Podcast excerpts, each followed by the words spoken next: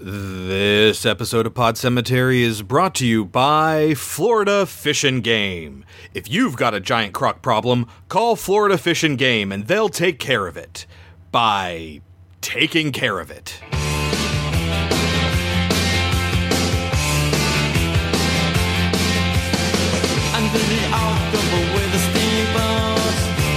Goblins and wallows come at the grand line making a. The smell of death is all around. And at night when the cold wind blows, no one cares, nobody knows. Hello, my name is Chris. My name is Kelsey. and this is Pod Cemetery, where we dissect horror movies like the rotting corpses that they are. And it's a recommendation week on Pod Cemetery with 1999's Lake Placid and 2020's Host. Now, originally, this was also supposed to be a guest week, but our potential guest, Jessie, is so close to having her child, and we were cutting it very, very close. Apparently, we cut it just a little bit too close. She's resting up uh, in anticipation of her due date and won't be able to join us. So, this episode goes out to Jessie. So, thank you very, very much, and we'll get you on the show as soon as possible. And uh, we're really looking forward to seeing you again. And looking forward to meeting your son. Yes. But also, this was recommended to us by our friend David. Yes. So, shout outs to David as well. Thank you very much for recommending these. I had actually not seen either one of them before this. Yeah, I thought I had seen Lake Placid, but apparently I had not. It's one of those things that you know a lot about. You've seen all those clips of Betty White, you know. so, getting right into it, let's talk about 1999's Lake Placid, directed by Steve Miner of Friday the 13th parts 2 and 3 fame, also House, Halloween H2O and Day of the Dead. We've covered his movies on the show a couple times already and there's still a few more to get to. Also written by David E. Kelley, otherwise known as Michelle Pfeiffer's husband. Oh, interesting. Yeah, he is responsible for LA Law, Chicago Hope, which explains why Adam Arkin is in this and is uncredited. Uh, the Practice, Ally McBeal, Boston Legal, all those type of shows. This is way out of his wheelhouse. and starring Bridget Fonda, Bill Pullman, Oliver Platt, Brendan Gleeson, and Betty White. I was thinking, wow, it's been a long time since we've seen Bridget Fonda in anything. And it turns out that she basically stopped acting in 2002 or thereabouts. So she got into a really bad car crash, apparently, and then she married Danny Elfman, and then she never acted again. Good for her on marrying Danny Elf. Yeah, that's really cool. Um, so hopefully she's living her best life and not having to worry about, you know, when her next gig is. So hopefully that's what she wants. But she's great. Love Bridget Fonda. What is Lake Placid about? A gigantic crocodile starts eating people. In Maine, of all places. Yes, in Maine. The movie is available if you have a subscription to Starz, DirecTV, or Spectrum on Demand. You can rent it for $4 or buy it for about 13 but it is only $8 on Amazon, Google, and YouTube. Should people watch Lake Placid? I am so sorry, David, but I do not see any reason why anyone should watch this movie. It's very unessential.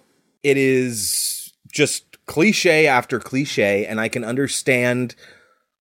I was talking to you about this before. I can understand why somebody might, this might be somebody's like comfort movie. Like, I get that. The YouTuber I follow just posted a video about comfort media and like things that feel familiar and how there's value there. And like, yeah, I get that element of this, but this don't come to this movie for the novelty uh, because there is basically none. There's no novelty in this movie whatsoever. Yeah, there is absolutely nothing about this movie that is unique or fresh or interesting or different. Even for 1999, like Not I to say that understand this is over 20 bad. years old. It's not bad. That's the thing. It is not bad. Well, I think the crocodile looks stupid, but the be- the movie is not poorly made.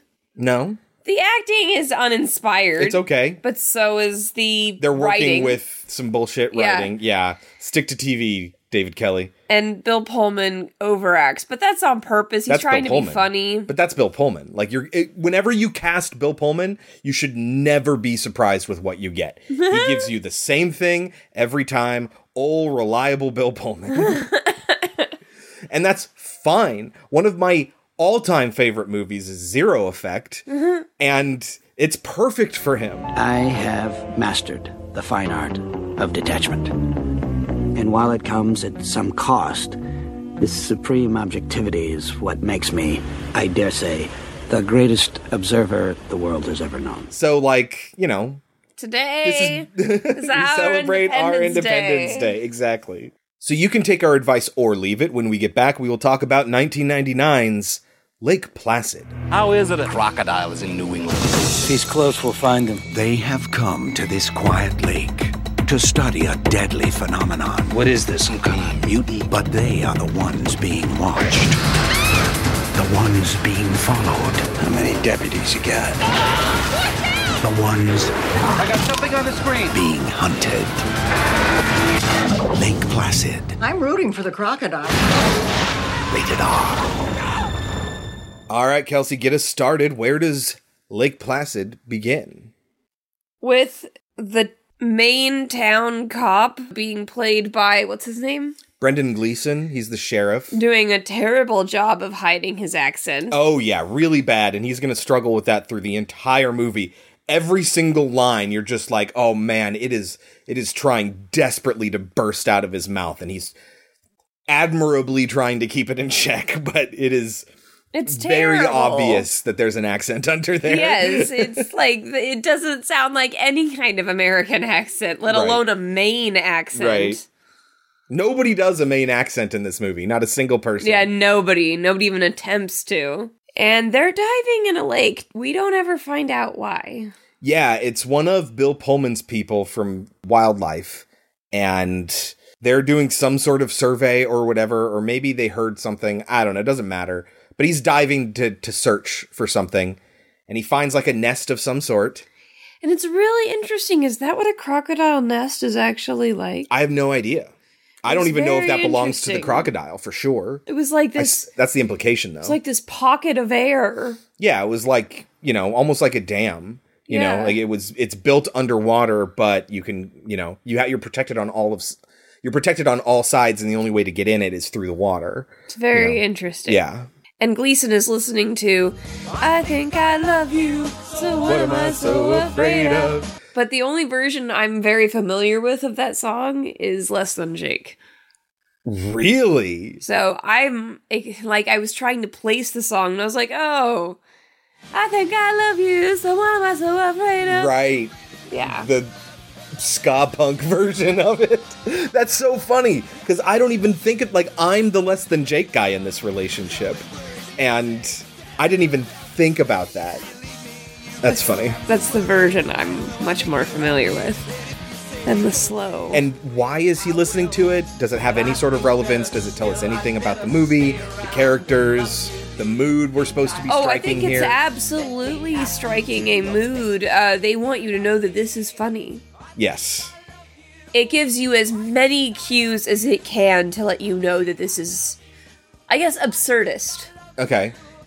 But they want it to be set in a real world, which is exactly what I wanted Yeah. from Phantom of the Paradise. Okay. That's what I needed. Yeah. I needed those cues. And we get. We I get- needed to know it from the get go. we get characters later like Oliver Platt and Betty White, like I said, who kind of embody that, Yes. you know, and they're just the characters take over. Is And- Oliver Platt the musketeer? Yes. Okay. That's like the, The only thing. Musketeer. That is the only thing I think of when I see him. Which musketeer was he? D'Artagnan?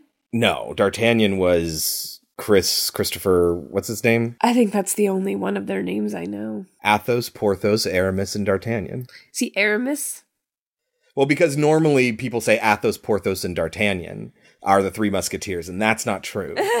it's Athos, Porthos, and Aramis are the three musketeers, and D'Artagnan is the fourth.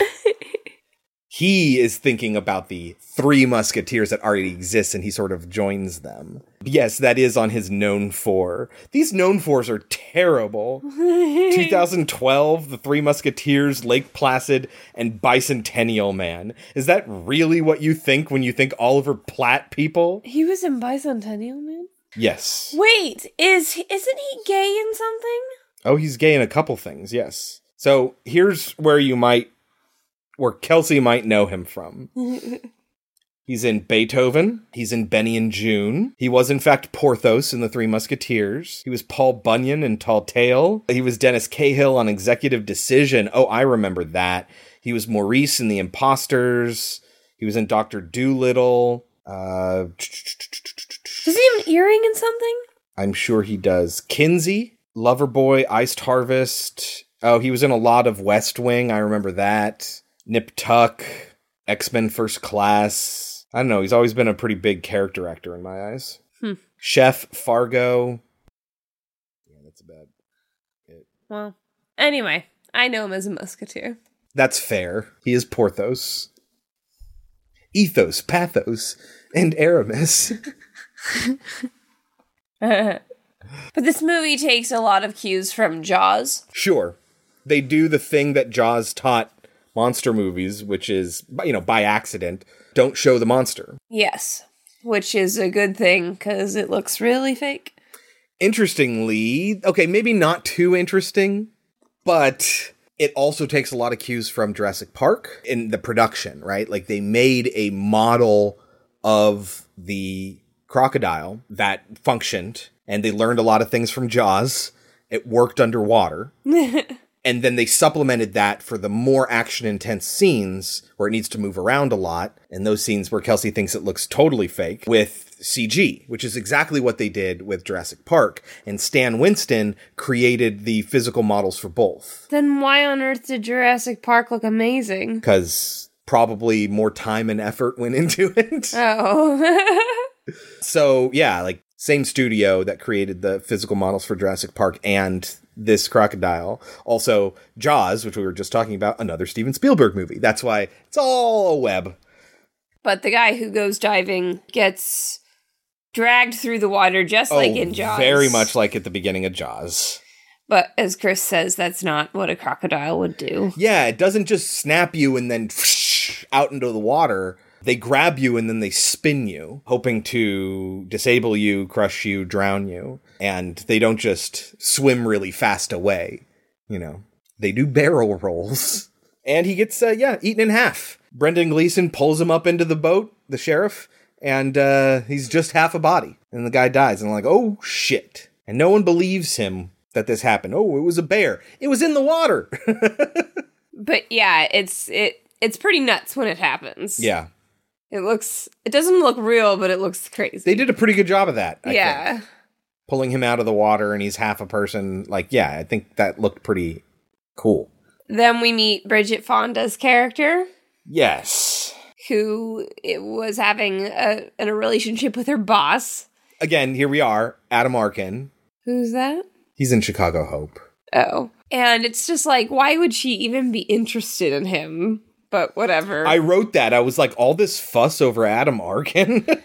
no offense. I'm sure he's a lovely man, but you have fucking Bridget Fonda and Mariska Hargitay fighting over Adam Arkin. yeah, it's very strange. but so she's a paleontologist who works at a museum, and he breaks up with her because he's cheating on her with somebody else.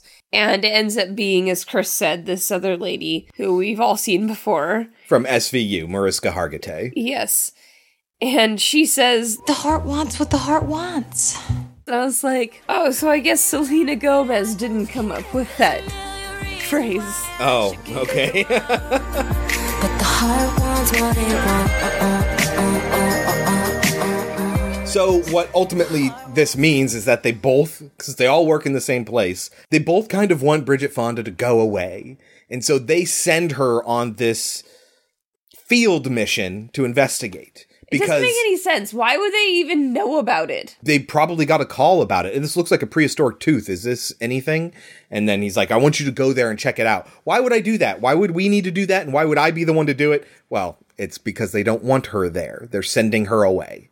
And It's a I- very weak excuse. no, I wrote down, I guess it's a fun reason why she would be there in the first place. It is a weak excuse in reality, but I can see why somebody would want that in reality too. Even if it's a weak excuse and everyone knows what's really going on, you know, I, I, I think it's an interesting reason to get her out there and not just somebody found a tooth in Maine. I gotta go. Like that, that you, we would have all been saying, why is she going out there for this? Now there's extra motivation. And I guess we're not supposed to like her because then she's in the uh, helicopter. Oh my god. and the guy is like telling her that it's going to get bumpy or something. And she's just like, Could you not talk to me? And it's just like, Jesus. They do the thing, this cliche thing, and it's all part of a larger cliche. What I like to call the Sweet Home Alabama cliche, even though this comes before Sweet Home Alabama. That would come out like three years later. Where the woman who has like down to earth roots goes to the city is very successful and becomes not relatable anymore. And then she goes back to the sticks and then she comes off as rude to everyone because she brings her big city lifestyle. And then she has to relearn what's really important about the down to earth folk. And it's a little bit sexist and condescending, but it's here. It's and funny because it's in the very whole next fucking scene, movie. she tells Bill Pullman not to condescend to her. Yeah, no, there you go. she does not come off good in this. She comes off terrible in a lot of this. And it's like, wow, this movie really has an agenda about what people should like find valuable. Like it's really on the you know, good old down to earth folk who know what's what and what's important. That's it's it's a weird agenda that comes out of nowhere, especially from somebody like David E. Kelley. But even though the guys don't want her to come with them to go and ex- in, like investigate what this tooth is, she's like intrigued, so she wants to go. Yeah. I don't know, or she doesn't want to go back to work, so she stays. Yeah, I that's probably know. another reason why. But they immediately encounter Betty White, who is absolutely absurd. Oh yeah, her character is ridiculous, and she's the probably the one thing that stands out in this movie that everyone remembers. Yeah, and so it's like when she admits to just killing her husband and her wacky story of like he became incoherent and then one day he came out of it and asked me to kill him so I did and then I buried him. Yeah, and then we find out that that's not even a real story. Yeah, that's not Yeah. even what really happened. Like the fact that they're just like, "Oh, okay." Like you just you accept it because that's the that's the tone that's been set up. Yeah. That's the mood that has been set. the movie is like, you know, they don't want to investigate this. This is not why they're here. They're not opening that can of worms. He's already dead. According to her, she put him out of his misery. I hit him with a frying pan or whatever it was that she said. Mm-hmm. Uh, Mrs. Bickerton, the reason why we're here, a man was fatally attacked yesterday by some animal in this lake. Do you know how your husband died? Oh, yes. I killed him. You killed him? Oh, yes. Uh, and how would you have accomplished this, ma'am? Well, he was very sick, and, and he refused to go to a doctor. He'd be coherent one day and incoherent the next. And, well, one coherent day, he asked me to end his suffering. And he had kept insisting and insisting, and, and, well, finally, I just gave in. And I hit him on the head with a skillet. They're just like, we're going to pretend you didn't say that. Mm-hmm. But then after she convinces them to let her come with, she's upset when she finds out that they're going to be sleeping in tents. Yeah. Even though they said they were going camping. Oh, don't you get it though? It's because she's big city and she doesn't know what rustic living's really all about, Kelsey. I guess. She gets really upset when Gleeson accidentally throws a moose head at her. Yeah, he pulls it out of the water. They find it when they go out of the out on the water. It's a moose head and drop it into the boat, and she freaks out. You threw it on me, and she's insufferable. Well, it's setting up this slapstick absurd air Well, moment where they- she's going to slap him twice and he's not going to do anything about it. And it- but she needs to soften. They're setting up all the reasons why it's important for her to change in order for her to have a romantic relationship with somebody who doesn't have to change at all. it's around this time that Oliver Platt shows up. Yes, as Hector Cyr. An extremely rich guy who happens to love crocodiles, just like uh, the guy from Jaws, a really rich guy who happens to love sharks. Yes, uh huh. He has all the resources in the world and is really interested in sharks, just like this guy. Except Oliver Platt thinks that they are godlike. Yes, and Bridget Fonda has a really interesting line about how every civilization has deified them, which I didn't know. That's really interesting. Yeah, and later on, he's even going to pray to Sobek, who is the Egyptian crocodile god. I wonder why that is. They've been around for so damn long and they look so intimidating and they're like dinosaurs. And the way he says it, he mentions it later on in the movie, they only have one predator humans. They are prey to nothing. Really? They're at the top of the food chain. Yeah. uh-huh. Just like sharks. Well, there are nothing really animals that eats could easily kill them if they wanted to. Yeah, but they don't.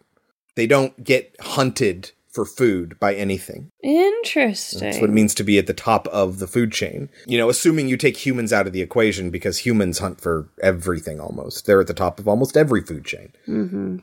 But he explains that a crocodile could very easily come to a placid lake in Maine, which, by the way, is not the name of the lake. Gleeson even comments on They that. don't tell us what the lake is. There are a couple different lakes in this county in Maine, but they say that there was already, like, the name was already taken. There are like several different lakes in the United States called Lake Placid. New York, Florida, Texas all have Lake Placids. So, like, why Maine couldn't have one too, I don't know. Hmm. So yeah, that's the fun thing. This entire franchise is called Lake Placid, and it's not Lake Placid. But he explains that uh, it ver- could very easily have come up to a lake from the ocean, and that crocodiles have in fact been migrating north. So Yeah, it's very believable that this could happen. But Oliver Platt uh, has a lot of uh, parts about him that I really dislike. Yes, he's a terrible person. Yes, he's a terrible person. He just blatantly lies about having had sex with Bridget Fonda in front of everyone, including her. And she doesn't really do anything about it. She's just like, we never had sex. He's self-deprecating at the time too. He's like, "Oh, I guess that's one of the dangers of you know being a bad lay. You're easily forgettable or whatever." Like he's self-deprecating, but like still, I take I take her word for it. Mm-hmm. But she is the only one with a positive relationship until the end of the movie with Oliver Platt. You know, she's also annoyed by him, but she has like a, a warmness for him. Mm. She thinks he's misunderstood and that people treat him poorly, which they do. But he treats other people poorly too. Mm-hmm. But th- he does that when they are out on the lake the next day looking for something. And they find all these fish, these white perch, and they're all flipping out, out because the they're surface. scared. Yeah. And They only use that once later on in the movie. Oh, well, the There's canoe call- ends there's up getting callback. flipped over, and Bridget Fonda makes her first entry into the water, and she will get knocked into the water a lot. A couple times, yes. I think three times in this movie. oh, okay. Well, there's only so many times they're on boats. But nothing else happens here. Nobody gets hurt here. No, they're able to pull her out of the water just fine. And when they get on land, they find like a toe, and one of them just picks it up like it's nothing. Yeah, oh, here's the rest of your deputy Yeah, or it's whatever. disgusting. Uh, she also talks with Bill Pullman, who has shown up. We didn't mention him. He's the the head of Fish and Wildlife or whatever organization which has authority here in this case, and he's very much like the sheriff, down to earth, country folk, and awkward because it's Bill Pullman. and she talks about, oh, the lake is so calm. I bet you can get X number of skips on a skipping stone. Oh, oh, your country is showing, Bridget Fonda. Oh, you're starting to soften. You're remembering your roots. Cliche. Look how flat that water is. You could get 10 skips on a good one easy. Sorry? Skipping stones. Growing up, I used to summer at my grandparents' place on a lake like this. I'd skip stones all day. Beat playing with the other kids. I'm sure it did. the music really ramps up and i was just like oh you know that he's worried about her because the music is telling you Uh-huh. because bill pullman is not telling you that he's worried about her but the music is letting the audience know Yeah, Bill Pullman doesn't get awkward when uh, he has the hots for a girl. He's just always awkward, so it's really hard to tell what he's thinking. There's always something going on behind his eyes. and they they do the whole like you know they can't be together because he's country she's not but the truth is is that she is and then when they leave they have to turn back and look and they don't look at each other at the same time like it's we said cliche after cliche after cliche it just it hits all its marks Yes. no there is no heart to this film There's none. There is no, at least not an authentic one. no pulse It's a Frankenstein heart made out of stitched together cliches. Mm-hmm. So at one point, she is on the phone with U.S. Wildlife, and Bridget Fonda calls them fuck shit. And Yes. I thought that was very funny. Thank you. It's so rewarding to imagine my tax dollar finding its way to you, you fuck shit. You are a saucy flirt. So, what does Oliver Platt do that night that kind of annoys Bill Pullman and the sheriff? Oliver Platt has a party that evening where he is listening to Tom Jones. Yes. And he set up a bunch of traps because, as far as he's concerned, crocodiles are attracted to noise. And he set up traps that might catch one that comes towards the sound of the party. He's also using it as an opportunity to get close to Deputy Gare, one of Brendan Gleeson's deputies. Who you would think would be uh, uh, uh, irritated with his. No, she's totally into it. Yeah, she does not mind the way he talks about her at all. This is Meredith Salenger, Kelsey, and did she look familiar to you at all? Yes. She was Natty Gann in The Journey of Natty Gann, the Disney movie with uh, John Cusack. Dream a Little Dream? Oh, she's in Dream a Little Dream. She is. I thought maybe you might recognize that. Mm-hmm. So Natty Gann is freaking up on Oliver Platt, and that's when the party gets broken up. Yeah, but as Chris explains, he also explains that he was expecting them to come online because they're very brazen, Uh-huh. as he is. too. Yeah. There's a very awkward part where Gleeson asks, because uh, Platt makes a joke at him, and he's like, Was that a homosexual remark? Yeah. And uh-huh. It's like, Oh, oh, you're showing your time. Yep, the very 90s. Maybe later you could chew the bark off my big fat log. Was that like a homosexual remark? And then at some point, a guy's head gets bit off. Yeah, so they do a thing where they're trying to draw it away to the sound of like baby alligators in danger or something like that, or crocodiles. And they have they have that sound thing in there because he's pulling that that device in this deputy, and he get his he gets his head bitten right off. Yes, and that's a nutso scene. Yes, it is, and So nobody takes you by sees it. surprise. It does. Some of the stuff, like it's well done. It's just not inspired enough to like have us recommend it to you. But yes, then and that's that's why he's so upset. He's so mad because he just saw his friend's head get cut off. Yeah. beat bitten off, and Oliver Platt is pissing him off, pushing his buttons, and he's just like, you know what? It would just be better if you and I did not speak. And he turns and he steps and he gets pulled up in a trap, and it's really Yeah. good Uh-huh. comedic timing. and they're like, cut him down, cut him down, and Oliver Platt's like, you just just pull him down. It's a counterweight. And like, oh shit, okay. like that was funny. But then they get into a fight because everyone made them promise not to hit each other, and everyone agreed. And then when they get Brendan Gleeson down, he squares up to Oliver Platt, and they're like, "You said you wouldn't." He's like, "Yeah, well, I lied," I lied which is which is fun.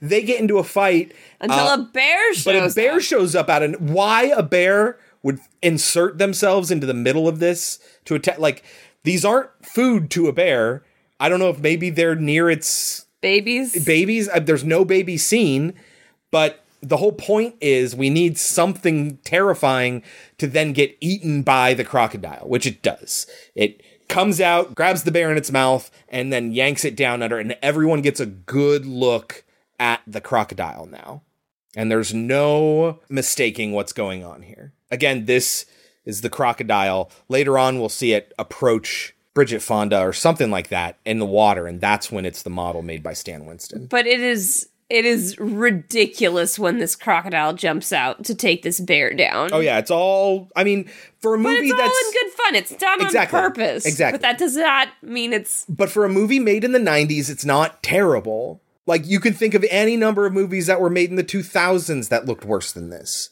yeah. But it's not impressive by no. any means. No. And they call it an Indo-Pacific crocodile with oval scales, makes it an Asian crocodile, 30 feet long according to Bridget Fonda. I think in actuality it's just over 40 feet or something like that, tip to tip. Mm. Huge. But it's not supposed to be here. It's a it's a crocodile from Asia and it's in Maine. Yeah, so it migrated. It crossed the ocean. Yeah, can does not know why it's here. We get a classic tending to their wounds scene because in the bear attack, fucking Bill Pullman got a little scratch and she's got to tend to his wounds so they get a little tender moment. And he says you're having the time of your life. Yeah, She's and just she's like, like, "Oh, can everyone tell?" I've been seeing people die. Oh, I guess I have been Uh-huh. having the time of my life. But it's contrived that they have to have this scene because he got a little scratch and, oh, I'll tend to you. I'll do the first aid. It's just another very cliche scene. Yes. She's really worried about ticks, which reminded me a lot of the guy from Midsummer. Oh, yeah. Was uh-huh. not worth the picnic in the park. Yep. They find a perfect footprint, very Jurassic Park That they're of them. getting a mold for. Yeah. hmm No other perfect footprints anywhere. And this is where they find Betty White dragging a cow out, right? This is where she sees that, that she is feeding her cows to the crocodile. And has been, we'll find out later, for like a couple decades or something? Mm-hmm. 10 years, 13 years, 20 years? I can't remember what it is. It's been a very long time. Yeah, I don't remember how long she's been doing it, but At one point in here, she says to them, If I had a dick, this is where I'd tell you to suck it. Well, your husband burned you. You didn't by any chance lead him to the lake blindfolded. If I had a dick, this is where I'd tell you to suck it. It's just cute hearing Betty White say this stuff. yes, Betty White is very funny in this movie. Still alive and kicking, Betty White. awesome. Good for you.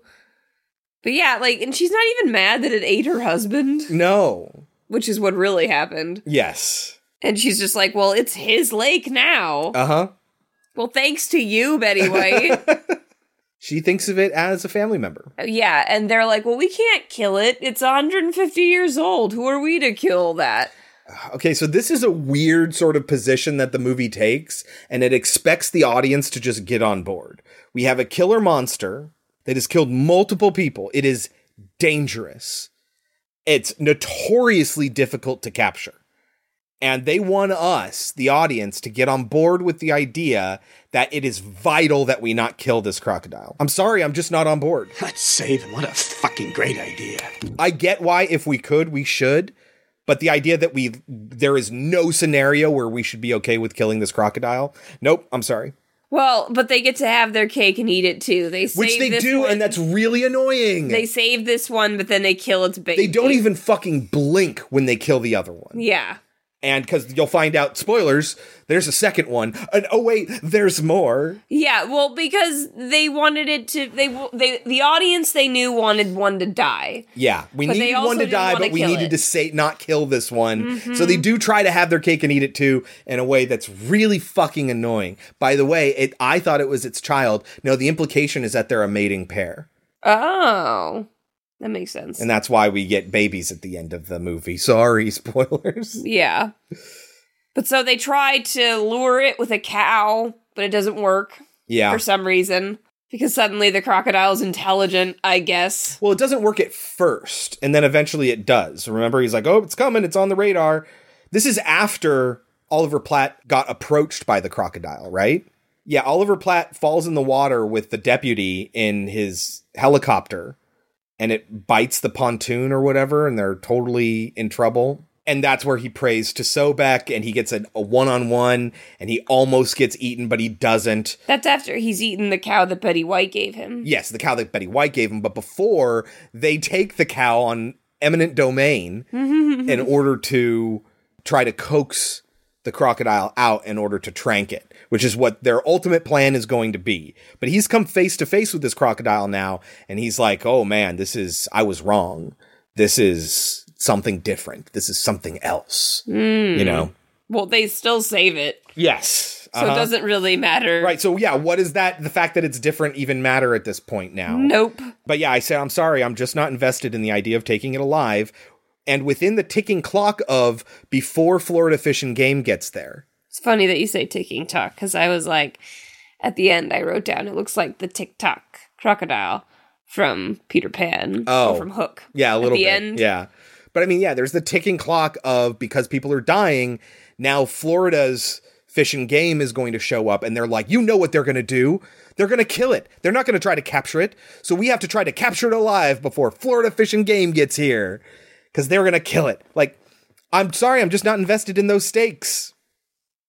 I'm sorry. And I'm a bleeding heart. I just don't feel invested in this scenario. I am more concerned about the cow that they use in real life for this next part than I am for this crocodile, hypothetically, right? So what they do is they grab this cow, they put it in this hoist thing, which who knows, maybe the cows feel good in it. I don't know in reality, but I was legitimately worried about how this cow felt being dangled from a crane. It wasn't being dangled from a helicopter in real life. Mhm. It was on a crane. But yes, in the movie, it's being dangled by Oliver Platt. And at first, Crocodile's not showing up. But then it does. And it attacks the helicopter.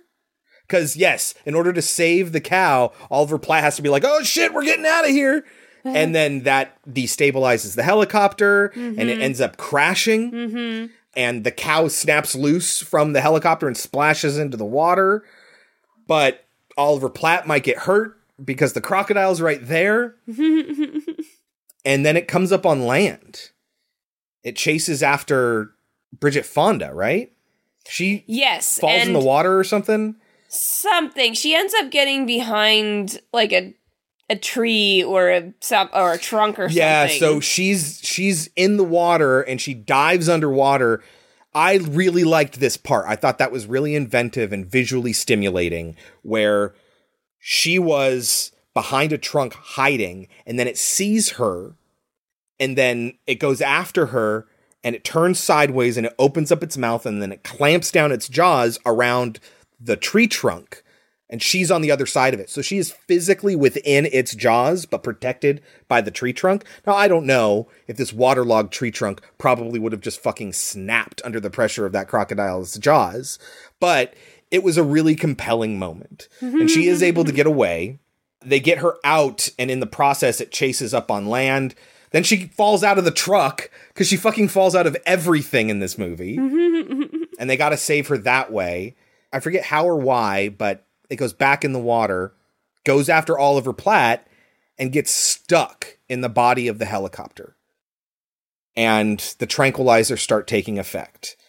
And there's this moment where we don't know what Bill Pullman's going to do. Is he going to try to kill it? Oh, nope, he just fires a trank dart at it. Like, you couldn't have just said that. Mm-hmm. Everyone's screaming at you not to shoot it, and you're like, don't worry, it's a trank dart. You know, he doesn't because we need that tension in the movie. Again, Yes. tension I am not invested in. Mm-hmm. I mean, you might as well say, we have to take Michael Myers alive. no, we don't. No, we don't. But while all this is happening and they're all like, oh, fine, see, we did manage to take it alive. Here's where the other crocodile comes out of fucking nowhere, which might explain why at one point somebody in the movie says, I thought I saw its tail over there. And it turns out it's completely somewhere else. Oliver Platt. Yeah. Uh huh. Brendan Gleeson gets to use his. I mean, they play it like it's a grenade launcher, but it's really literally a flare launcher that he has. It's an attachment on his gun. He fires it right in the mouth of this other crocodile, which just fucking explodes Mhm. as its spouse is falling asleep right next to its exploded corpse. And everyone's like, haha, oh yeah, you got to use that. Are you happy now? Eh, I don't know. It was a little disappointing. Like it was his- overrated. Yes, because he's like, well, I actually you've you've convinced me to care for these animals, and it's like, okay, then why couldn't they just have killed the other crocodile and not had to have this contrived notion of a second one that comes out of nowhere? Well, they had to explain where the babies came from. yeah, But I mean, do we really need that? Do we really need the eight Lake Placid movies that we have, including one Apparently, people want them. that's like Lake Placid versus Megalodon or whatever? they they just call the crocodile Lake Placid, which is so fucking funny. I wrote down all this hemming and hawing about taking it alive, and we're supposed to cheer when the second one blows up, which is a little weird. And then, as they're all like, ah, it's finally passing out, we did it. The Florida Fish and Game just pulled up. Now they don't have to kill it. Hooray! And as the camera's panning away, the cow just walks by, which I thought was legitimately a funny beat. So good on them for that. I thought for sure Brendan Gleeson and Oliver Platt were going to die. I was surprised and glad that they did not. Yes. I wrote down, I would say good on them for subverting the cliche of the fodder that these characters very obviously were, Mm-hmm. but it feels more like cowardice to me. Like they didn't have the balls to kill off characters they thought you might like. I don't know about that. I thought it was fine. you think that this movie is brave? No. Like, I'm glad that they live because I like their characters. Mm-hmm. And the cliche is to kill them off. But I don't think they were like, let's subvert that cliche and keep them alive. They're like, no, we got to keep these characters alive. We can't kill them. Like, it, that's what it feels like, more than being bold and subversive. I think it's just it was that would be too dark of a. This is a comedy. Yeah. So we have two That's scenes. the other problem is that this isn't scary And it's- one iota. And it's not really that funny. There are a few funny moments, but it's not really a comedy either. And Well, it it thinks it's funny, right, but Lots it's trying to thread it's that funny. needle between scary and funny, don't. and it's kind of neither. It's not scary at, in at all. But we do get two more scenes. One where Betty White goes down to the dock, puts her toes in the is water this love for some reason? because she loves the I guess. the, uh, the crocodiles and goes to feed these baby crocodiles that are there now. And she's like, "Oh, nibble on mommy's toes." Like she's okay. It's going to be a bigger issue. These are all going to grow up to be really big too. I don't know if they're like other animals where they, uh, how much they grow depends on their environment. So I don't know how much this lake would actually sustain a thirty-something foot crocodile, but Right. it did. And then the last one is we see it passed out on the back of a flatbed truck being driven off somewhere. Just whole ass out in the open. yes. People just driving by seeing a living giant crocodile. well, I might assume it's fake. yeah, maybe. Who knows? That's the end of the movie. What do you think Lake Placid has on Rotten Tomatoes, Kelsey? 69 dudes. 47%. Holy shit, okay. Betty White's delightful supporting turn may be worth the price of admission alone, but Lake Placid is swamped by a smarmy script and inability to deliver on the creature feature mayhem. Sure. Mm-hmm. Has a Metacritic of 34 and a cinema score of C. I I don't know if I'd give it I'd give it a C minus at best. Converting it into a 100 point scale though, what would you give it? I'm gonna give it 50. I It's might a nothing movie. I might be just a just slightly more generous than that and give it a 55. Not too generous.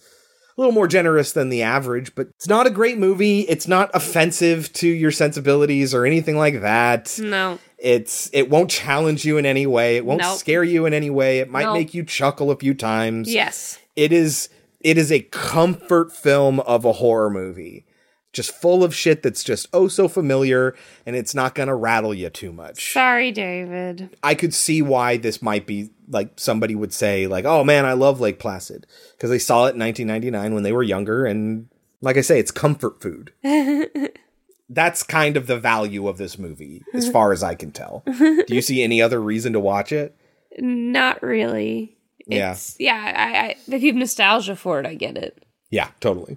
So that is 1999's Lake Placid. Moving on to our next movie, 2020's Host. Now, to clarify, this is the host that came out during the pandemic and was filmed in Zoom or simulated Zoom. Mm-hmm. Directed by Rob Savage, written by Gemma Hurley, Rob Savage, and Jed Shepherd, starring Haley Bishop, Jemma Moore, Emma Louise Webb, and more. What is Host about? A group of friends get together for a seance over Zoom, and it goes poorly. It's a really great concept. It is not the first simulated, you know, within a digital environment perspective movie that's ever been made. I mean, we've watched Unfriended, although we didn't cover it on the show. And you know what? We actually kind of liked Unfriended. Yeah, I actually really liked it. Yeah, it's a little hammy, but it's fine. I like I, I actually like it. Mm-hmm. Still make Bob say, What's happening? every time we do a video call. uh, but yes, it is a great concept. Rob Savage having previously filmed a Zoom call he actually had with his friends when he played a practical joke on them and then released that, and that got popular enough where he was able to make this. And I will say before we get too deep into it, there are a lot of things, because this is filmed as if it were in Zoom, there are a lot of things that the movie does wrong when it comes to Zoom. We're going to mention them in general right now, probably never bring them up again. you can add to this list, but I think this might be comprehensive of the type of mistakes that it makes. Okay. It swaps between speaker and gallery views all the time Yes. with no input, Yes, without explaining. seemingly at random. Uh, it swaps between highlighted speakers when the new highlighted speaker that we're jumping to isn't saying anything and is actually making no noise, and the person that is making noise isn't shown on the screen. And being that we both spent A whole hell of a lot of time in Zoom. a yes. whole lot of time on Zoom for, For work. our jobs, yes. Uh, I mean, I, I assume that a lot of you guys did too, but we absolutely did. So those things were noticeable to us. Losing or gaining cameras in the gallery view, despite the fact that these people are not logged off and there's no indication that they turn their cameras off, or not highlighting a speaker with a border when they're talking, which is something that Zoom does. And there's settings that can take care of a lot of this stuff, but doesn't explain away everything. We're not going to call out all those things as they happen throughout the movie. We're just going to say, it's taking place in Zoom. You're just going to have to live with it for style purposes, that it's not just 100% of the time gallery view, because that would be boring. The movie is available on AMC Plus, DirecTV, and Shudder, which is where we watched it. You can rent it for $5, but it's only $4 on Amazon and Vudu, or you can buy it for 8 to 15, but it is cheapest on Amazon and Vudu again. Considering those prices and that the movie is less than an hour long, should people watch Host? I think you should see it for sure. It's yeah, it's it's an hour long. Yeah, it's a minimal commitment and it's a lot of fun. And Yeah. we, it's not like we don't have complaints, but yeah, I'd say it was worth it. yeah, it's fun. hmm It's not going to be the only movie of its type you'll watch. But Unfriended is better. Yeah, I would recommend uh, Unfriended before I would recommend this. this is maybe a little bit more realistic. It's a little bit more grounded. Yeah, I guess. Unfriended feels more written. Well, a little bit. I have a problem with the parameters of how ghosts work. Yes, and we will talk about that, especially when we get into, I think, Teddy or Ted or whatever the dude's name is, Mhm. when he joins later on. What's going on there? I tried to rationalize it, and it's not a very good rationalization. But, you know, whatever. It's fun. We're just going to see a lot of people get fucked up by a ghost. That's what's going to happen. And you should probably watch it. It's minimal commitment, like we said, and it's fun. You can take our advice or leave it. When we get back, we will talk about 2020's Host. Hey. Hi, guys. Hey, guys. Rena. Caroline. Hi, Teddy. Let's do a shot glass to us. hey, everyone, get in. Three, two, one. Have you ever done anything like this before? I've never done this over Zoom. Obviously, we're not physically together, but there's no reason why Spirit can't communicate over the internet. Nothing's going to happen. Visualize us sitting in a circle. Spirit, we invite you to use us to pass on any communication. Is there anyone there? Please come forward.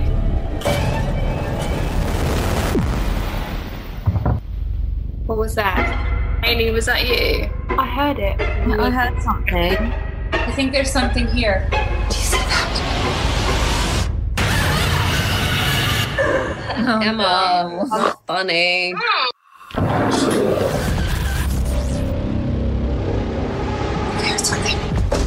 connected with something. We gotta keep going. We gotta talk to it. This is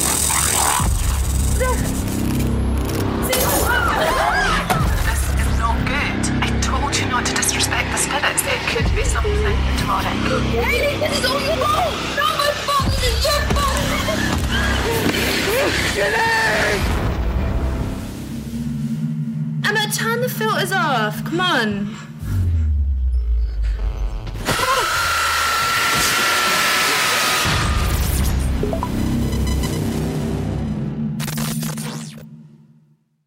All right, Kelsey, get us started. How does host begin? With a pretty good beginning, a pretty good intro with the sounds of clicking in on your computer. Yeah, it turning it on. fantastic transition from the production promos to the movie itself through this interface, which is pretty cool. It was very, very smooth and it felt very real.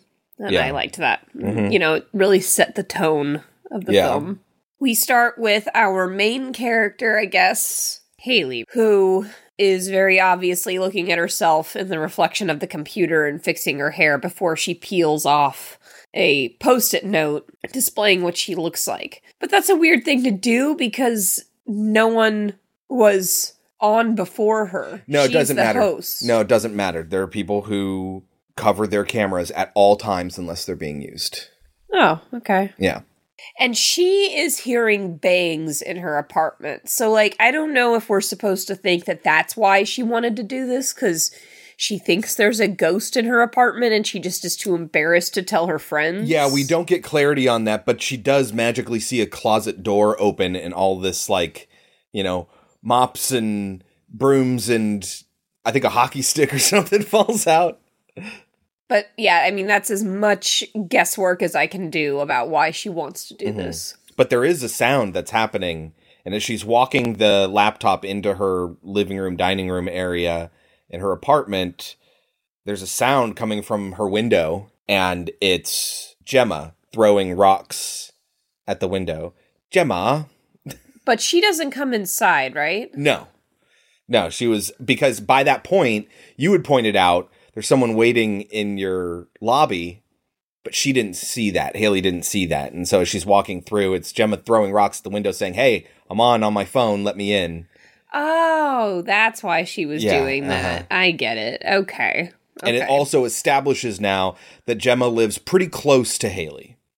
Yeah, which seems like it's going to be really important. It's important to the logistics of the ending, and that's it. Yeah, that's it.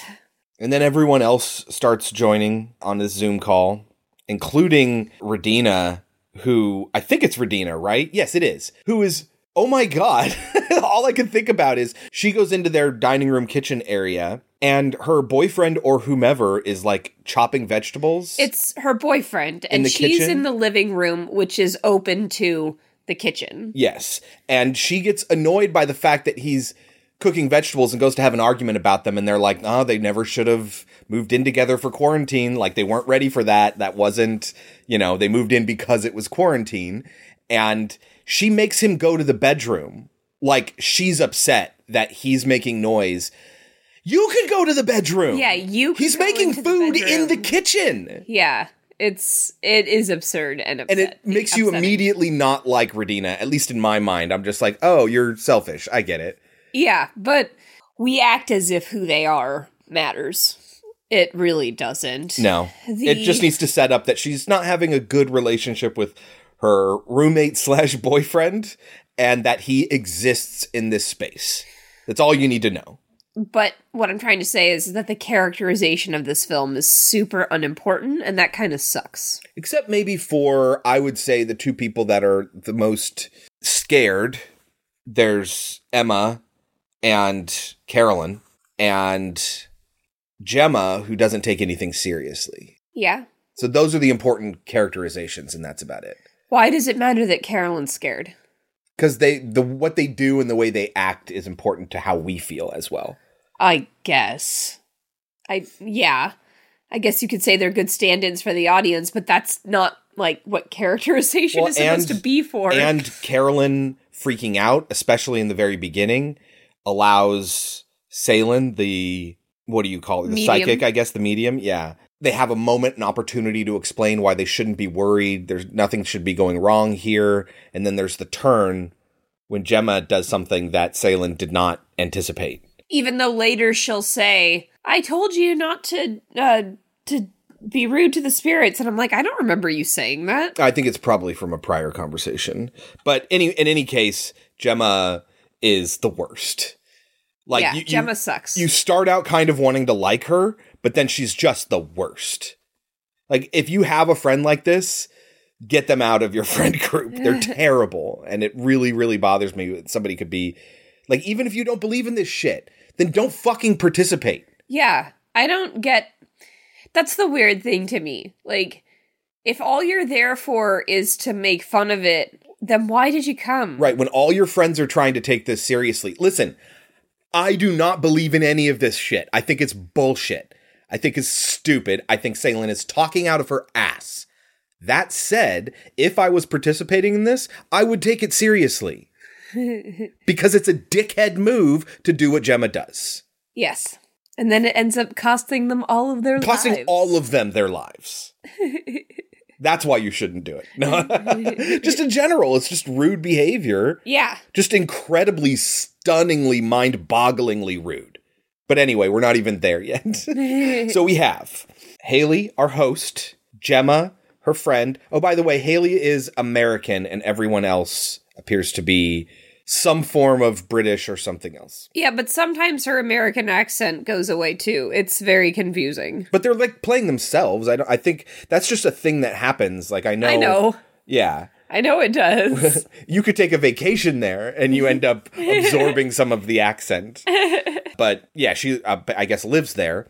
So Haley is our host. Gemma seems to be maybe her closest friend. Then there's Emma, who's kind of a nothing burger of a character. Like there's nothing going on there. Radina with her boyfriend. Caroline, who's like the big coward, and Teddy, who's the one dude. And he's gonna disappear because his wife is rude. yeah, Like really just stunningly rude. yes, it's weird. Like, and why they have this one random straight guy friend that the wife is not included in the group. It's weird. Yeah, but then so he leaves shortly into the movie because she just shows up, makes fun of what's going on on screen, and then says bye, like she's gonna go have sex with her husband or something like that, and turns the camera off. And it's like, uh, this was a scheduled event I had with my friends, and it's really fucking rude for you to just come in here and be like, no, you're paying attention to me. Yeah. Like they seem happy. It's not like they're in the middle of an argument and he's ignoring her or anything like No, he's perfectly happy Yeah. to leave as well. that. Yeah.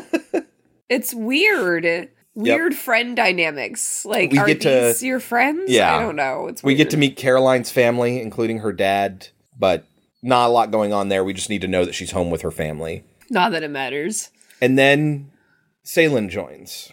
Yeah, and she explains that she's never done this over Zoom, but that she is excited to try it. She does not bother to tell them that she has bad internet. She does not bother to tell them that she has ordered a delivery before. Yeah, that was uh, supposed to show up before this, and it was supposed to show up prior, yeah. but it didn't. Like, Why you wouldn't say, "Hey, you know what? I was expecting something. It was supposed to show up, but it hasn't yet. So we I might need to pause to answer the door." yeah, That's those sort of things that you preface these sort of experiences with. But but this is right at the beginning of the quarantine and maybe all the Zoom etiquette is not like absorbed by everyone yet. This is a new experience for a lot of people. I guess maybe. Oh, there's the astral plane drinking game which is also really rude Teddy wants to play, which is every time she says astral plane, you take a shot. Yes. which n- nothing ever comes of that but it's just a way like a winking sort of eh, eh, we're we're mocking this lady and she doesn't know about it Yes. again terribly terribly rude Yes, true. But so they all supposedly have someone they want to contact from the dead. Like, for example, Gemma explains that she wants to reach out to her Chinese heritage yeah she family asks members. she asks what if i don't speak chinese but my ancestors do? And she's like well that shouldn't be an issue because they don't communicate through language. You're going to feel what they have to say. And Carolyn wants to reach out to a dead pet, yeah. Which Seylan says is fine. yeah sure fine. It's all just emotions. They all light a candle that's supposed to be a beacon that's supposed to lead the spirits to them. So it's just like, so later, why not blow out the candle. I don't know. Or just leave the Zoom call, but that will never, Ne- it will never happen. that will uh, never occur to any of part them. of me understands that because it's like something might be happening to your friends like you don't want to disconnect from that but still and then caroline is like i'm uncomfortable because Seylan asks is there anyone here that maybe or whatever and i think haley points out yeah caroline's maybe feeling a little bit uncomfortable and so she goes over okay here's what you do you yeah, imagine but then that ends up being bullshit waist anyway. well, because unfortunately, Gemma does something which is they're dealing at one point. Well, for the movie, they're going to be dealing with a demon and not just a peaceful spirit, and that's the difference between these two things. It's not somebody that passed away. This is a full on demon. So that little rope cutting thing, I don't think is going to hack it. Okay. But yes, you imagine a rope tied around your waist, and then you cut the rope, and then that cuts the connection. And of course, Seylan also has no idea what the fact that they're on a Zoom call is going to do to that. Normally, they'd be in a circle. In this way, the rope is the circle. And she could handle the whole situation. But again, she's not going to tell them that she has bad internet, which is the whole reason that she's going to be cut off from them. Yep. And nothing bad happens to Seylan, right? No, not as far as I'm aware. Yeah. Because she gets off the fucking Zoom call. There's this whole like they, you know, they call on the spirits. They're asked, they're allowing themselves to be possessed, and you think that's going to go somewhere. It doesn't. They bring up a light that's on one of their screens. Radina's, yeah. Uh-huh. And it's like, oh, what is it? What Which is go- it? that goes nowhere. That goes nowhere. Then the delivery thing happens. It's a it's a silly jump scare. Mhm. I think it works. It's an effective jump scare. Um, It worked, but it's frustrating because it's just like, who wouldn't tell them, hey, I No, got a but this- delivery that might be coming? but this all feels like and why wouldn't she recognize that that's what what it might be? no, she does. They all get scared, and she Suddenly realizes, oh, it's Yeah. my delivery. No, but the point is, is it's these sort of moments where it accentuates how tense everyone is and how everyone feels towards this process by the fact that, you know, you could hear a pin drop sort of thing. And then when a noise happens, everyone freaks out and then they all laugh because it was actually harmless. This is natural shit. If you're trying to give us a sign, please knock one more time.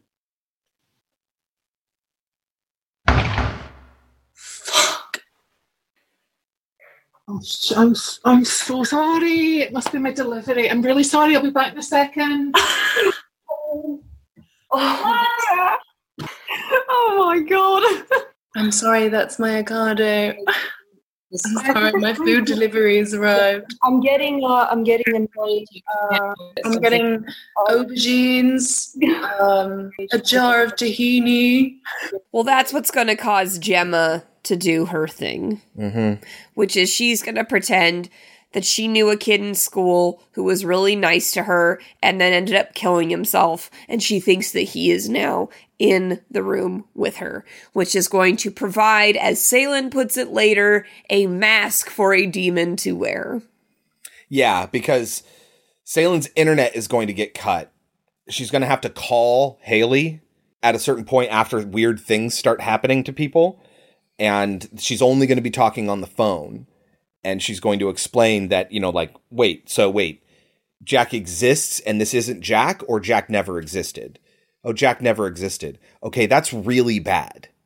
You just made up this character. And she's like, Jemma was like crying, and oh my god, this little boy, and he died, and you know, he killed himself, and like just tragic shit. And then when Seylan drops, she just like pulls her hands away from her face, does like that Cosby fingers face thing. And it's like, oh my god, you're the worst. Yeah, because no one was saying anything and she was bored, so Yes. she did that. Like, I'm sorry, that's not fucking suck. okay. People suck. People suck. People really suck. And you know what? I believe that. If you are that person that would do something like this, check yourself. check yourself. But so that, you know, that, and of course now Seylan is gone. So that kind of ruins the mood for everybody. So everybody kind of says, oh, I have to go to the bathroom. So everybody leaves. And Haley is really upset because she says no one is taking it seriously. And that's when Haley will be pulled back by her chair. Yeah. And that's pretty good. That Mhm. was, I was not expecting that. That Mhm. came out of nowhere. I liked that.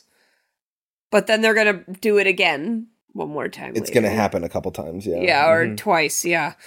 But they start hearing these thud sounds. And so Carolyn, I think it's Carolyn, hears the sounds up in the attic, right? Yes. And she pulls out looking for her dad, and her dad's not there, and So she pulls out her selfie stick and looks up in the attic. And as she's slowly moving the camera around, which we've seen this done before, Uh-huh. but it was still good. But it's fun, naturalistic shit. She's using a fucking selfie stick because she's on a Zoom call on her phone. Like, okay, yeah, no, this feels grounded. realistic. Yeah, Yeah. uh-huh. And it's pretty good. The feet are there for a second. just hanging. if there. you're not watching, Yeah. you will miss it. Uh-huh. And it is gone. And I thought that was good. I thought that was pretty good. oh, Emma's glass shatters. She has a wine glass that shatters for no I thought that reason. was Carolyn's. No, that was Emma. And yeah, Carolyn sees, hears the noises and checks up in the attic, and we get that thing, and she's like, nope, nope, nope, not going up there, not going up there. And this is when Haley calls Seylan, or Seylan calls her. Jemma, you were telling us about your friend Jack. Um, so it sounds pretty likely that, that it's him. Um, have, have you tried asking if it's Jack? Jack's not real. Jemma made him up. Jack doesn't. Jack doesn't exist, or, or, or Jack does exist. She just didn't hear him. No, Jack doesn't exist at all. Look, guys, I I told you not to disrespect the spirits. This this isn't good. This is not good. I mean, basically, if by inventing a, a person that doesn't exist, we've basically summoned a false spirit. If you made this person up, you, you, you basically created, imagine like you created a mask. So now anything can come through and wear that mask. We, we don't know what it might be. So, I mean, if we're lucky, it's just it's just another spirit. What if we're not lucky, Salem? Um, it, it could be something demonic. I guess the lights go out or something. For at, at some point, nobody ever turns on a light again. And I, I was like, I guess the lights have gone out. Right, Is what they're suggesting. Because Uh-huh. I don't remember them saying that, but whatever. So there is a lot of times where I guess it's Haley. I thought it was Carolyn, but I guess it's Haley. And she has her Polaroid camera and she uses that flash to see in the dark, just like in Rear Window. No, it's it's the hey, I have a camera flash that's going to illuminate the darkness cliche. The Rear Window cliche. Yeah, no, I know, but I'm saying you see it in everything. We've seen it in probably four movies we've watched on this show. Okay. It's very, very common, but yes, Rear Window is the oldest one we've seen, at least on this show. And that's not like necessarily to see what's going on. He was using it to blind the other person. But as much as I loved the feet hanging and it's a blink and you'll miss it moment, Uh huh. there are a few things done here in the darkness that are done that way. It's like, what was that? What was that? And it's just like, I have no. Yeah. idea You because it was all in the dark. And I don't know if our TV sucks or what, but whenever there's something that's hidden in darkness, Well, it's just it- like, well, I didn't get to see It didn't that. help that we were watching it in the middle of the day, and there's a little bit of a glare on our TV in the middle of the day. so, what other things happen that are spooky scary? Well, they get Seylan on the phone, like you said, Mhm. and she tries to walk them through cutting off the connection, but, But it doesn't work. did not work. And this is when, And Seylan's call drops at this point, so she's gone for the rest of the fucking movie. yes, and this is when Radina, who sentenced her boyfriend to go to the be- the bedroom, Bedroom, yeah, uh-huh. she starts to realize where the fuck is my boyfriend? Yeah. uh-huh. he has suddenly disappeared. Did you guys see him leave at any point? And they're like, no. And then his body just fucking drops from the ceiling. Eventually, yes. Yeah. Uh-huh. Emma has been having her filters on. I fucking loved this part of the movie. The fact that she had her face masks filters on because she'll have like at really really a, a tense moment when she's one of the last people left and she's like sobbing and she has this face filter on. Yeah, uh-huh. So she's been using these filters. So at one point they can see like a face mask just chilling in Yeah. space and they think it must be a filter, but she knows it's not. And that was a cool scene where Yeah. she walks up to it and it turns to her. She throws flour at that spot and nothing happens, but all the flour lands on the floor and then footprints stomp through it at her. And I didn't know how I felt about that. I didn't know if I would prefer the powder to hit something midair. Uh, well, that probably would have been harder than what they did later, Exactly. which is throw a cloth at something in midair Yes. and it catches it. Yes. Yes, I feel like they didn't do it because it would have cost too much money. Oh yeah, that would have been very expensive. Might have looked pretty hokey. I but or it could have looked really cool. Uh, we haven't mentioned that Caroline has this uh, animated background of her coming into her room and going into her drawer. They point out at the very beginning, they show you her actually, and then her animated background behind her. So it's like she comes into her room while she's, yeah. It's the way that you're introduced to this concept, and still the characters mistake it when they don't know where Caroline is, and then they see her come into the room, and audience right away knows. But the characters, because they're all, you know, in heightened emotional states, are like, Carolyn, Carolyn, Yeah, it's or Caroline. I don't know which one she is. Caroline. Caroline. Oh, there she is. Uh, Caroline. Hey, dude. Caroline. Yes, she got her audio on. Caroline. I think so. Yeah. Hello, friend. Oh wait, isn't this isn't this her background? Oh, yeah, you're right. Yeah. Carolyn, I don't think that they understand exactly what happens, but we know her face gets like slammed into her laptop or whatever, or her phone or whatever at this moment when they're like, Carolyn, Carolyn, and then just face right into it and like, oh, right, the animated background. But what the fuck just happened to her? And nobody knows. It's just her background happening on loop. yeah, so she keeps hitting the computer screen and we see that occasionally. And you explained that Radina's boyfriend gets dropped from Yes. the ceiling. And even though I obviously knew the boyfriend had been taken by the demon, I wasn't expecting that, and it did get me. And yes, this movie is just jump scares, but you know what? They get fun me. jump scares. They work sometimes. It's fun. Yeah, and Again, this is a minimal commitment movie and it sucks you in and it's fun. It doesn't need to be like the height of the art, you know what I mean? Then Teddy comes back on for seemingly no reason, and also shouldn't he have had to be stuck in the participants? Okay, yeah, so this is a thing that we talked about. Teddy comes back and it's only Emma is the only one that's on this call with him. And yes, he doesn't enter into a waiting room, but again, we're not really going to talk about the Zoom idiosyncrasies. He is then attacked by the spirit. His wife is yanked up into the air, her neck is snapped, and she's dropped into the pool. He hides in like a barn or something, and then he gets knocked out and then set on fire, and he dies. But he wasn't there for the summoning. So, what the implication is, is that this ghost travels via the internet. This is an internet ghost, which is a little bit silly. Yeah. It's very silly. And it sucks because you had already set up the parameters of the rules of this ghost. And uh, you can you can get me to believe pretty much anything. You really can. All they needed to do was just have him present for the summoning of the Yes. ghost for Jemma pretending, and then have him pulled away. Yes. And you would have solved this problem. But instead, you got have a guy who'd never participated, who just joined a Zoom call, and then the ghost travels through Zoom and then kills his wife and him. But presumably didn't go after Seylan for some reason. Yes. Like, I'm very annoyed. I'm very, very annoyed. You, you can get me to believe a lot of things. But once you instill a rule, that's a rule. And you can't break that rule. And you Uh-huh. did. Uh, before this, actually, Jemma and Haley get into an argument over who's responsible for this. Jemma blames Haley for doing this whole thing in the first place, and Haley's like, Me? You're the one I told to not be a fucking dipshit, and then you were a dipshit, and you summoned a fucking demon. It's, I'm sorry, it is entirely Jemma's fault. Jemma's the worst.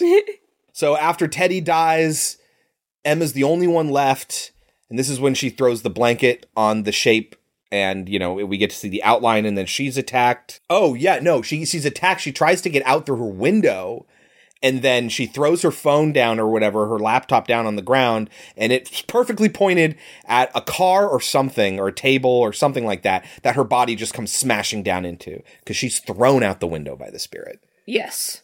Jemma left the call To run over to to, run Haley's over to house. Haley's because Haley was pulled out of her room. She was yanked out of her room, and we see her break into the room where she was throwing rocks at the window earlier. She throws a big rock and shatters the window, which is a funny callback, and ends up finding Haley. And they do an elbow bump, which I thought was really fucking adorable. I thought it was hilarious that to go out to save her friend who might be dying, she put a mask on. Commentary. Uh, so they're going through the room, and Haley's got her Polaroid camera doing the flash thing, and then they get attacked right as the 40 minutes free Zoom trial ends. It closes the call. There's a 10 minute warning. This is totally not accurate to It the was not time a 10-minute whatsoever. It was over 50 minutes long. Yeah, no, but fine. That was a cute way to end the uh, the movie. I thought that was Uh-huh. pretty fun. And then we get the credits, which is just a, a fucking participant list for the Zoom call. It was very so fucking adorable. It was really, really cute. There was also one last jump scare, which did get me. Oh, the jump scare in front of Haley's camera right before the call Ends. ends. Yeah, And uh-huh. it got me. I wasn't, I don't know how, why I wasn't expecting it. Yeah.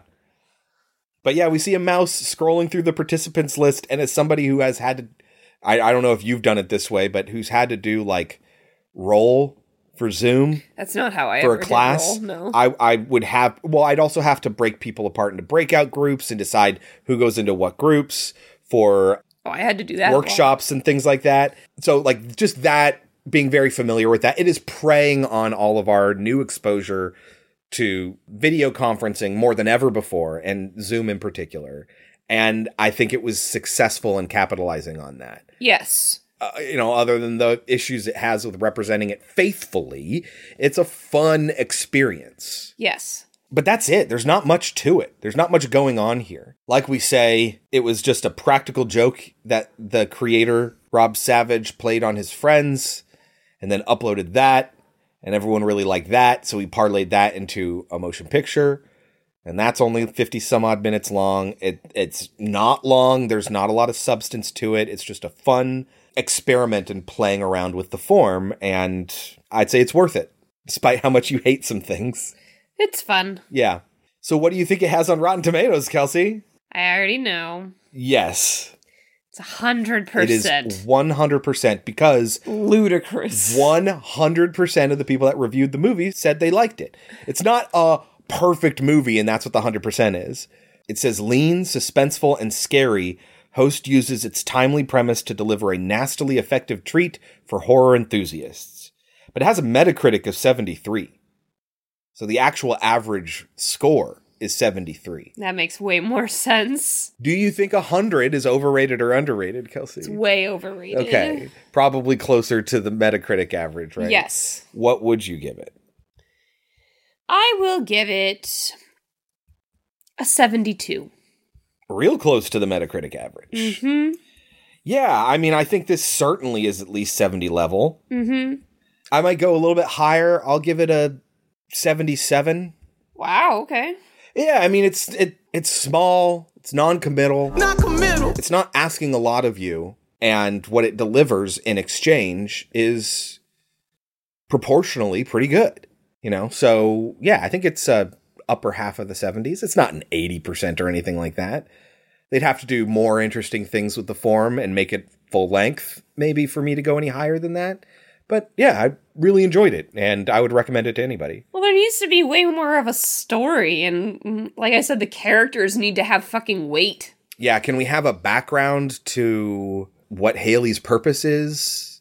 You know, why she's doing this, maybe a little bit more, how she knows Seylan.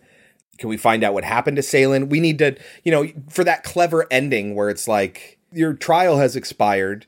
I guess because it's more relatable because more people are using it. She could just say she's using her work license, Mm-hmm. you know, and then you can explain away that. And then at the end of the movie, we could just be seeing the view through somebody else, not Haley, and it says this call was ended by the host. then you get a nice callback to the title. It had does a little countdown too for when that message goes away. and then yeah, like it's why not?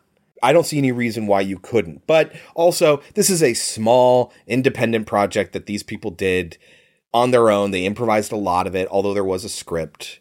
They did improvise a lot.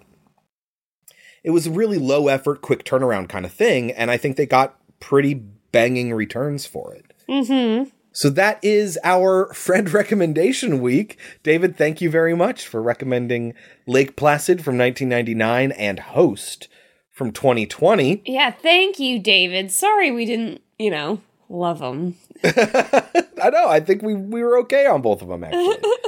uh, and uh, shout outs to Jessie, who is getting some bed rest before the birth of her child. Yay! So we love you, Jessie, as well.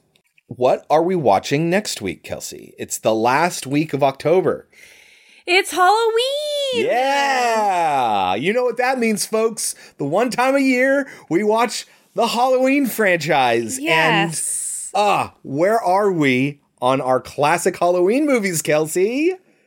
Crazy enough, we've been doing this for five years. We're on Halloween 5. We started with Halloween in our very first bunch of episodes. We're in our fifth year. That's nuts. We're starting our fifth year, I think, yeah.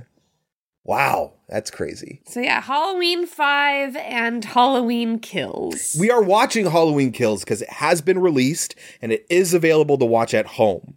So you can watch it on Peacock, I think is where it's streaming.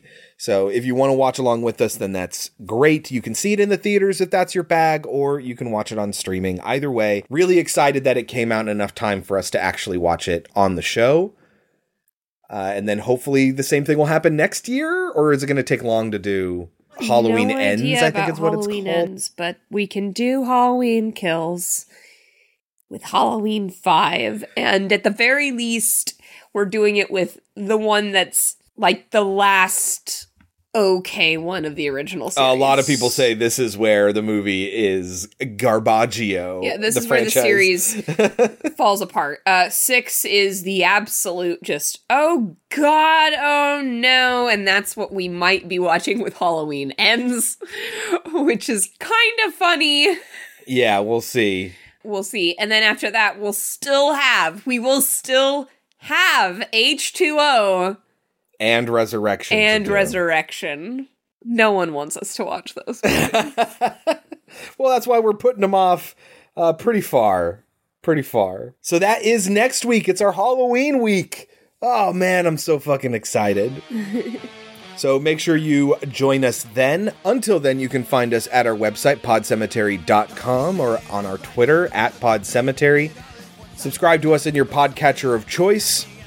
Don't forget to rate and review. A five star written review is the biggest help you can give us there. But even bigger than that is sharing us with your friends, and even bigger than that is listening in the GB first place. Thank you all very, very much. We love each and every one of you. Until next week, I've been Chris. I've been Kelsey. And this has been Pod Cemetery. But before we go, Kelsey, any last words? This cow disappoints me.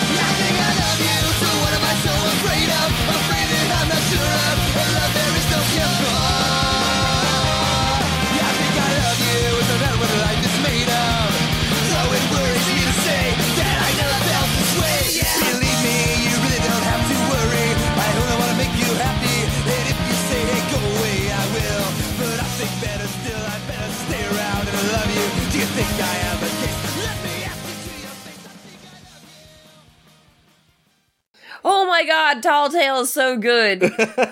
is that on Disney Plus? I want to watch that. Maybe. Got those apple bottom jeans, boots with the fur, with the fur. Got the whole club looking at her. She hit the flow. Next thing you know, shoulda got low, low, low, low, low, low, low. She got them Reeboks with the strap. Turn around and give that big booty a slap. Hold on. You are not ready for quiet time. Is that you're, not quiet? You're a liar. Is that not I can hear it over here and I can see it on the thing. On the waveform. It's okay.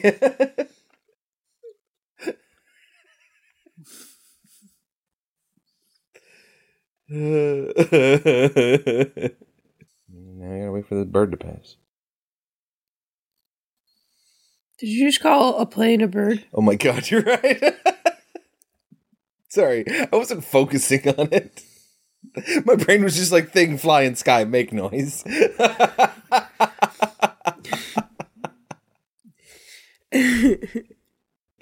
You sure you don't want to be a pilot from the 20s? Do you think 73 is overrated or underrated? I'm going to put down 70. No, no, we always do the Rotten Tomato score. Let me write down a note that says 73 Metacritic for when we talk about this at the end of the year, because this will definitely be on an end of the year list. this cow disappoints me! Great. Love it. That was a good one.